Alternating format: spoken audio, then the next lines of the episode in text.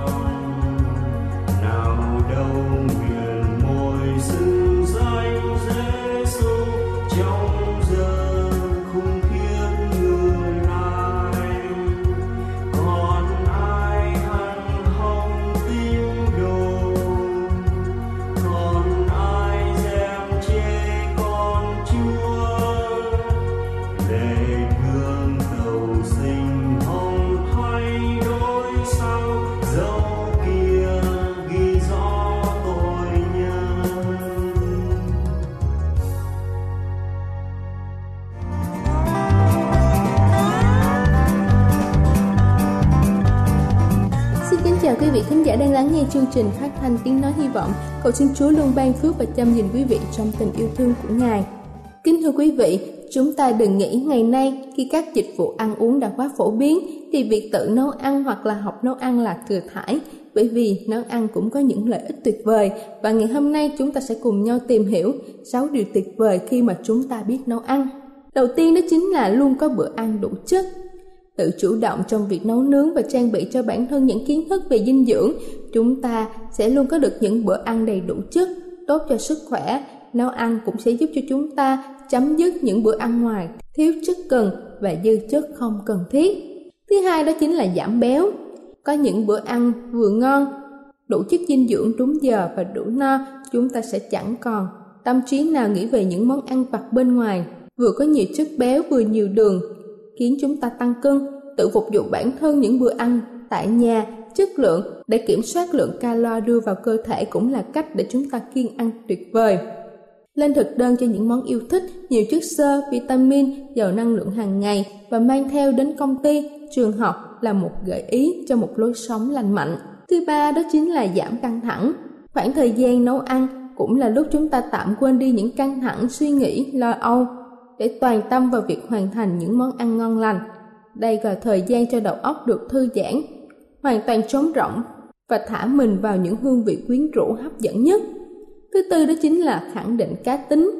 Một tay nấu ăn cừ khôi trong những bữa tiệc của gia đình hay là những buổi hội tụ bạn bè chắc chắn luôn nổi bật trong ánh mắt mọi người, đặc biệt là trong xã hội ngày nay. Một người chọn trang bị những kỹ năng đặc biệt như thế này chắc chắn có một cá tính không thể nào nhầm lẫn được. Nói lên con người đó, dù mạnh mẽ, năng động ngoài xã hội như thế nào, nhưng vẫn rất tình cảm, dễ mến, thích chăm sóc người khác, luôn coi trọng tình cảm và những giây phút đầm ấm. Thứ năm đó chính là rèn luyện kỹ năng sống. Nấu ăn là một kỹ năng sống cần thiết không thể xem nhẹ. Nó rèn luyện cho con người tính tự lập, không phụ thuộc vào người khác, luôn chủ động trong cuộc sống. Học nấu ăn cũng giúp cho chúng ta chứng minh với bản thân rằng mình có được sự trưởng thành, học cách quan tâm đến những người xung quanh, có nhận thức hơn về môi trường và cả xã hội. Nấu ăn đưa người đầu bếp đến gần hơn hết với những vấn đề hệ trọng về môi trường, sức khỏe. Và cuối cùng đó chính là tự chăm sóc bản thân. Nấu ăn cho bản thân mỗi ngày, những bữa ăn lành mạnh, thỉnh thoảng lại tự thưởng cho những bữa ăn sang trọng. Chính chúng ta đã tạo nên nền tảng vô cùng vững chắc cho cả thể chất và lẫn tinh thần của mình. Tạo nên niềm vui mỗi ngày khi vào bếp, sức khỏe ổn định, tinh thần vui vẻ, lạc quan là những việc mà chúng ta tặng cho bản thân khi nấu ăn. Học cách tự chăm sóc bản thân tốt như thế, chúng ta đã có thể tự tin chăm sóc những người mà chúng ta yêu thương. Cuộc đời cứ như thế trở nên dễ dàng hơn. Kính thưa quý vị, không gì tuyệt vời hơn. Trong những ngày nghỉ, chúng ta có thể tự nấu cho mình những bữa ăn đơn giản và hưởng thức chúng. Điều đó làm cho những ngày làm việc mệt mỏi của chúng ta trở nên nhẹ nhàng và lấy lại sức lực cho những ngày kế tiếp. Chúc quý vị có những giây phút thư giãn bên những bữa ăn gia đình. Đây là chương trình phát thanh Tiếng Nói Hy Vọng do Giáo hội Cơ Đốc Phục Lâm thực hiện.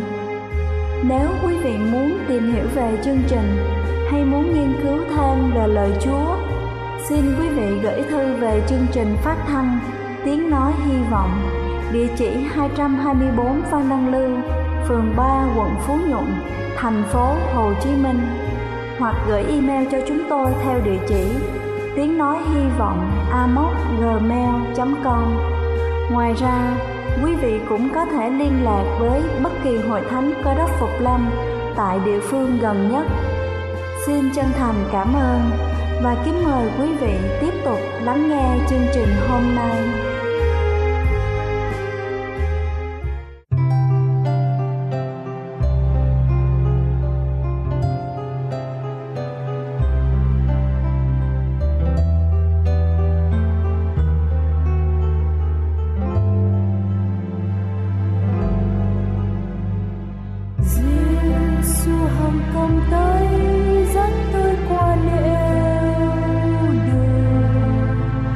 Nguyện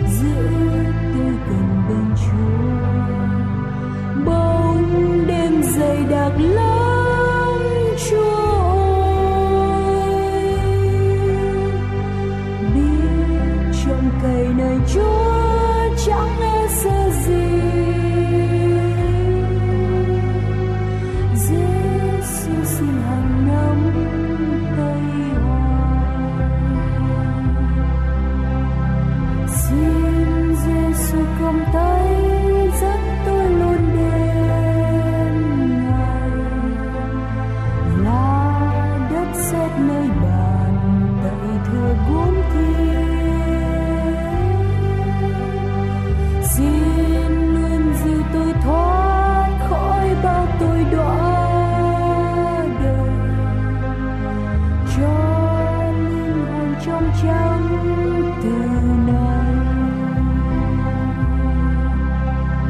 Giêsu hàng nắm tay giữ tôi gần bên Chúa, bóng đêm dày đặc lắm Chúa.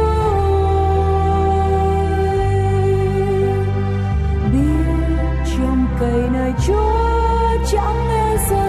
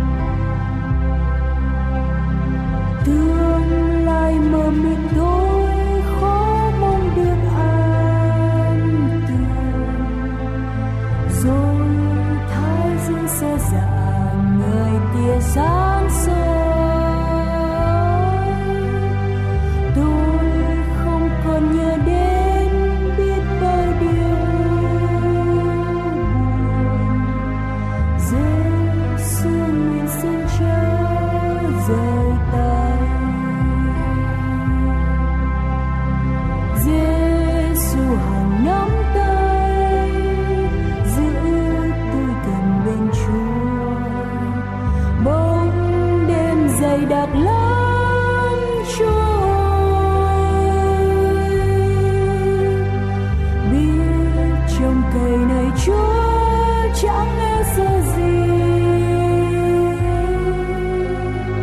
Giêsu xin hằng nắm tay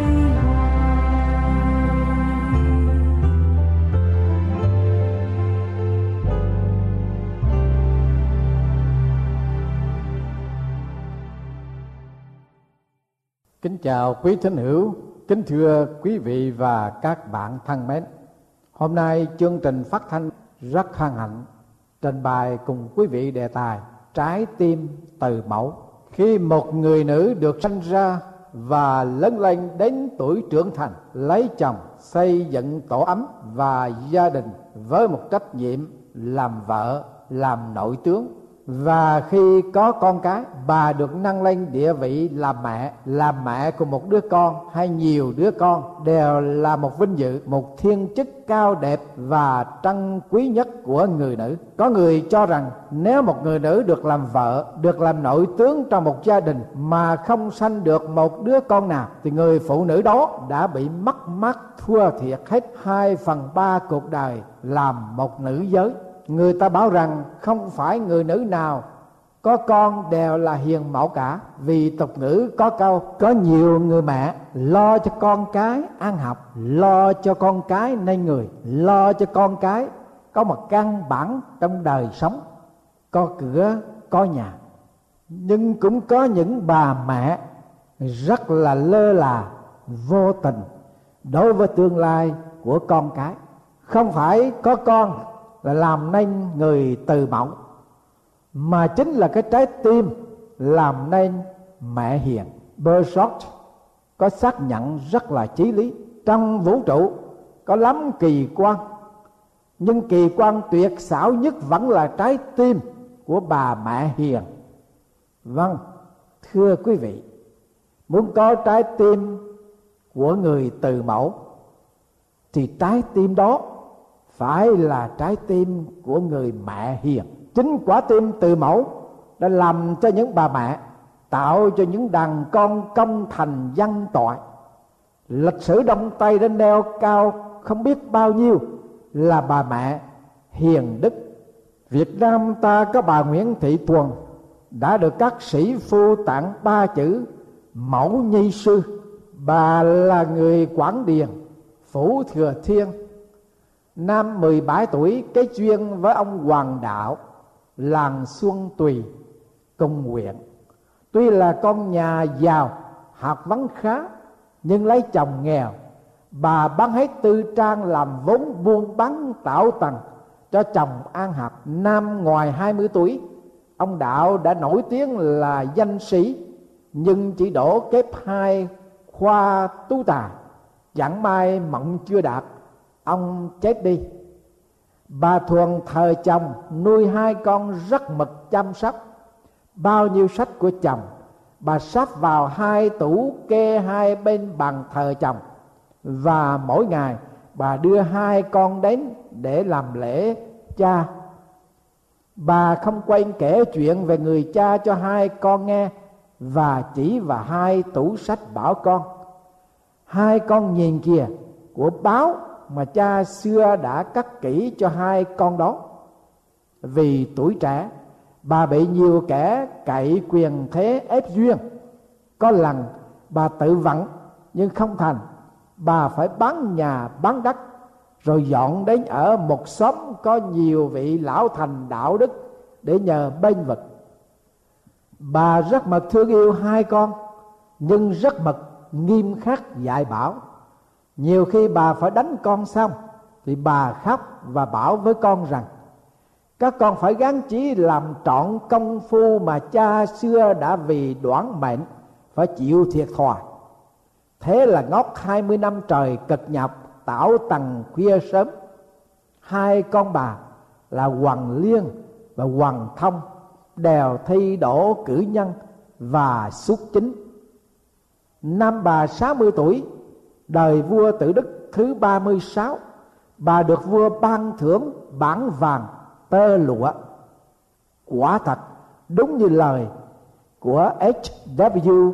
Beecher đã nói: trái tim của bà mẹ là trường học của đứa con. Vâng, thưa quý bà là những người làm mẹ, trái tim của quý bà là nơi đào tạo đứa con, là trường học, là tương lai của đứa con đó.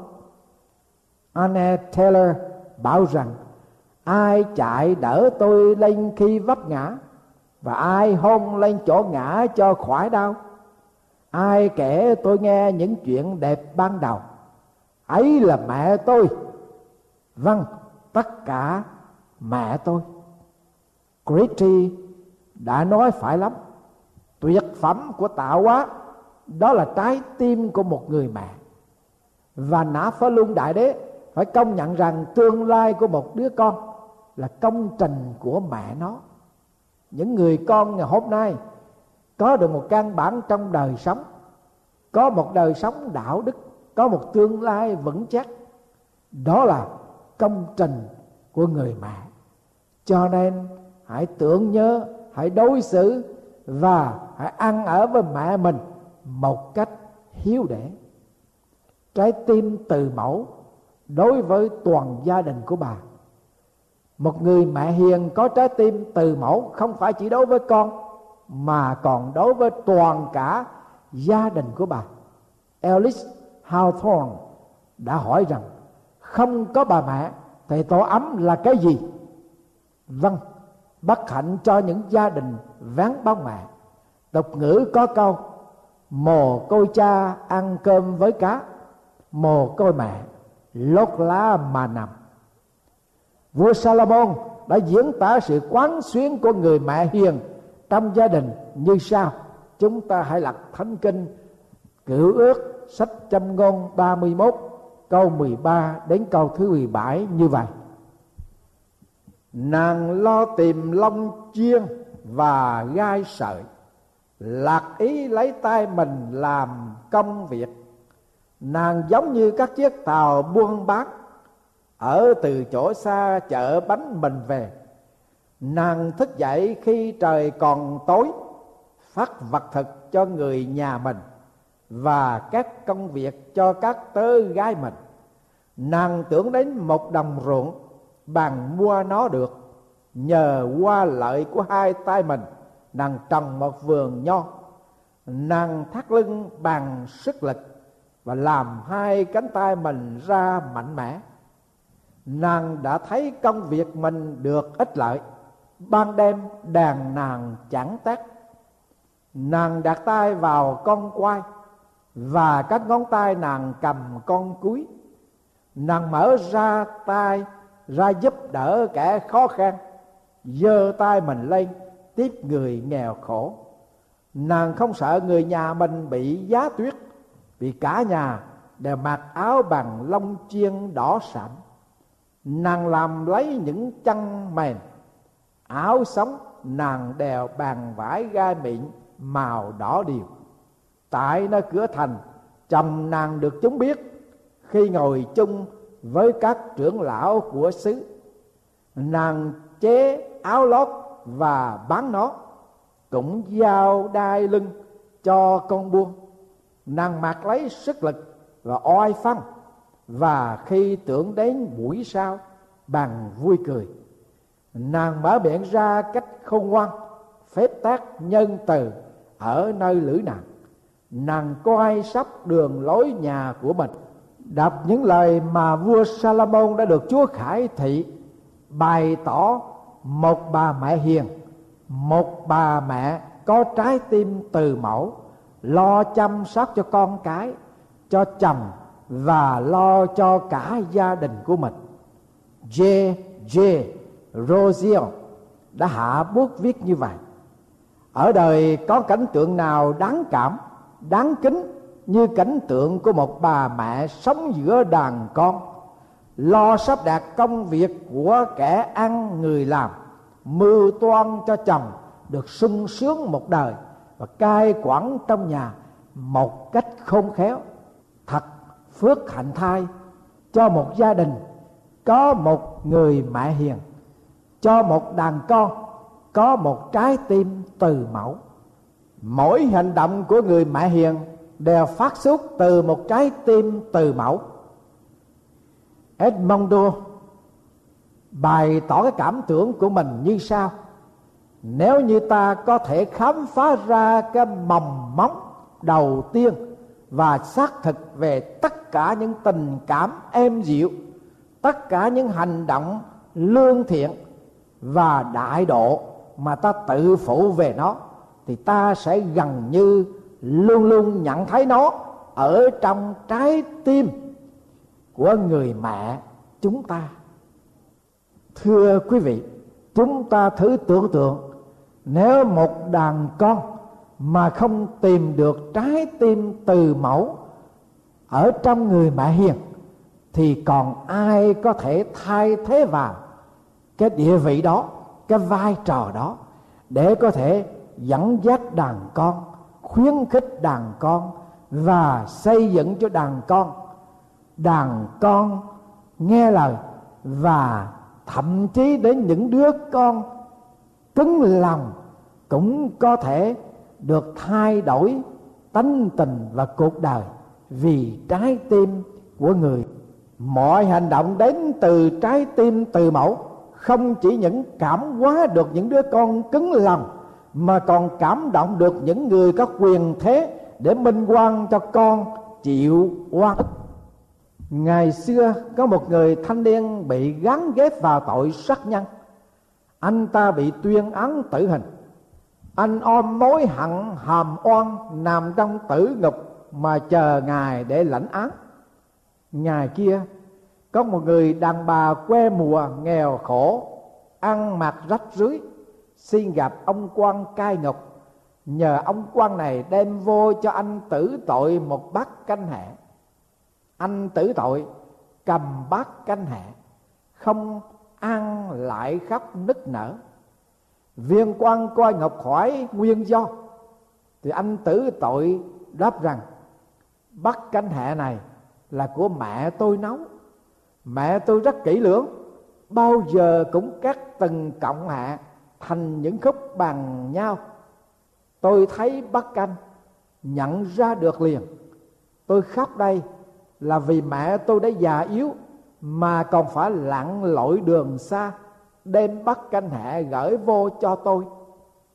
Trong khi phận làm con, tôi chưa đáp đền được ơn dưỡng dục sinh thành. Người cai ngục nghe xong ngẫm nghĩ rằng một người mẹ hiền từ như vậy, một người con hiếu thuận như vậy, làm sao người con có thể can tội sát nhân cho được. Ông làm sớ gửi lên quan trên xin xét lại bản án. Nhờ đó mà người tử tù được minh oan, trở về sum họp với mẹ hiền. Thưa quý vị và các bạn, câu chuyện ngắn ngủi nhưng thật là cảm động, có phải không quý vị? Hình ảnh người con ngồi trong tử ngục chờ đợi bị đem ra pháp trường, thấy bất canh hẹ, nghĩ tới mẹ già, chăn đã mỏi gối, đã đuồng mà còn gian nan cực khổ vì mình. Tấm lòng hiếu tử nát ngưu như tương, biến thành những giọt lệ thảm. Trong lịch sử đã có biết bao nhiêu danh nhân hào kiệt, anh hùng, tên tuổi sống mãi trong lòng dân tộc, nhờ có được một bà mẹ hiền. Bà mẹ hiền đã sinh dưỡng con cái, dạy dỗ con cái và hy sinh cho con cái. Quả thật đúng, bà là một người mẹ hiền, một người mẹ hiền có trái tim từ mẫu. Nguyện ngày lễ mẹ năm nay nhắc nhở cho những người con hoang đường, những người con thờ ơ lãnh đạm và công ơn sinh thành của người mẹ, những người con đã được trái tim từ mẫu ung đúc nên người hãy bày tỏ sự hiếu để đối với mẹ. Đức Chúa Trời dạy hãy hiếu kính cha mẹ ngươi, hầu cho ngươi được sống lâu trên đất mà Giê-hô-va Đức Chúa Trời ngươi ban cho. Nguyện những người con có cử chỉ, có hành động, có thái độ và có tâm lòng hiếu để đối với mẹ hiền sẽ nhận lấy phước lành của Đức Chúa Trời. Amen.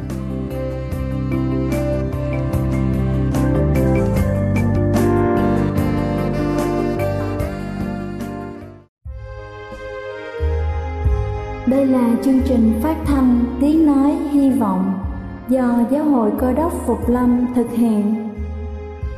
Nếu quý vị muốn tìm hiểu về chương trình hay muốn nghiên cứu thêm về lời Chúa, xin mời quý vị gửi thư về chương trình phát thanh Tiếng Nói Hy Vọng, địa chỉ 224 Văn Năng Lưu, phường 3, quận Phú Nhuận, thành phố Hồ Chí Minh, hoặc gửi email cho chúng tôi theo địa chỉ tiếng nói hy vọng amos@gmail.com. Ngoài ra, quý vị cũng có thể liên lạc với bất kỳ hội thánh Cơ Đốc Phục Lâm tại địa phương gần nhất. Xin chân thành cảm ơn và hẹn gặp lại quý vị trong chương trình lần sau.